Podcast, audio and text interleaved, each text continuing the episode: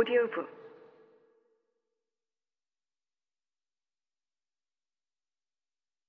내 방과 서류는 전에 있던 그대로 형이 잘 보존해 놓았더군.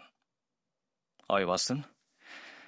그래서 오늘 2시에 옛 방에 옛 안락 의자에 떡하니 앉았더니 옛 친구 왓슨이 자주 애용하던 맞은편 의자에 앉아있는 모습을 애타게 보고 싶지 뭐야. 그해 4월 밤 내가 넋을 놓고 들었던 놀라운 이야기는 이러했다. 다시는 보지 못할 줄 알았던 그 모습. 키가 크고 여위고 날카롭고 열띤 얼굴을 실제로 보고 확인하지 않았다면 이런 이야기는 결단코 믿을 수 없었을 것이다. 그는 어떻게 알았는지 내가 가족상을 당했다는 것을 알고 말보다는 태도로 해석했다. 왓슨, 슬픔을 치유하는 최고의 약은 일이야. 그가 말했다. 마침 오늘 밤 우리 둘이 할 만한 일이 한 건 있어. 우리가 성공적인 결과를 끌어낼 수 있다면 그것만으로도 우리는 이 행성에서 살 이유가 있다고 할 수 있지. 나는 좀 더 얘기해 달라고 했지만 헛일이었다. 날이 밝기 전에 실컷 보고 듣게 될 거야. 그가 대꾸했다. 지난 3년 세월을 어떻게 당장 다 얘기하겠어? 9시 반까지만 얘기하고 빈집에서 기막힌 모험을 시작해보자.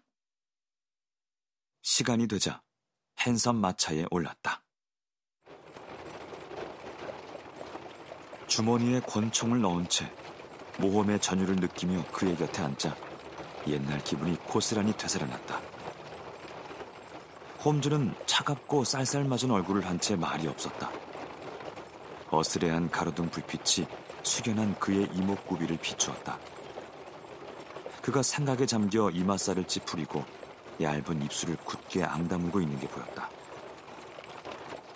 우리가 범죄의 어두운 정글에서 사냥하려고 하는 게 어떤 야수인지 알지 못했지만 사냥의 달인이 짓는 표정을 보니 이것이 호락호락한 모험이 아니라는 것을 알 수 있었다. 그러나 침울한 표정을 깨뜨리고 이따금 그가 싸늘한 웃음을 머금는 것을 보니 사냥감은 무사하지 못할 듯했다. 베이커 스트리트로 향하는 줄 알았는데 캐번디시 광장 모퉁이에서 홈즈가 마차를 멈췄다.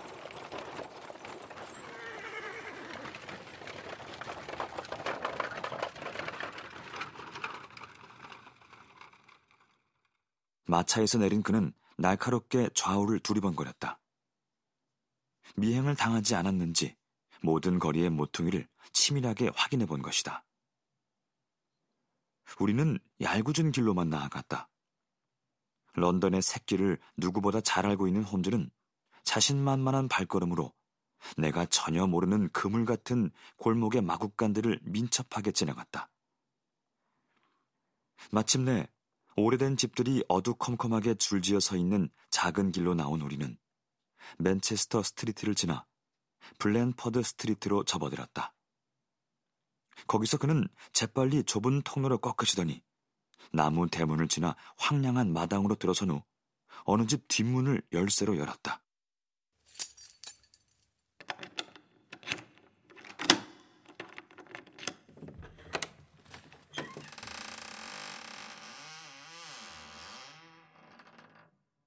우리가 들어서자 그가 문을 닫았다. 집안은 칠흑처럼 어두웠지만 빈집이라는 것을 확연히 알 수 있었다. 마루 널빤지가 발밑에서 삐걱거렸다. 앞으로 뻗은 내 손에 벽이 닿았다. 갈갈이 찢어진 채 너덜거리는 벽지가 만져졌다. 홈즈의 차갑고 가는 손가락이 내 손목을 감싸더니 나를 이끌고 긴 복도로 한참 나아갔다. 출입문 위에 부채꼴 채광창이 희미하게 보였다. 거기서 홈즈가 오른쪽으로 불쑥 접어들자 커다란 정사각형의 빈 방이 나왔다.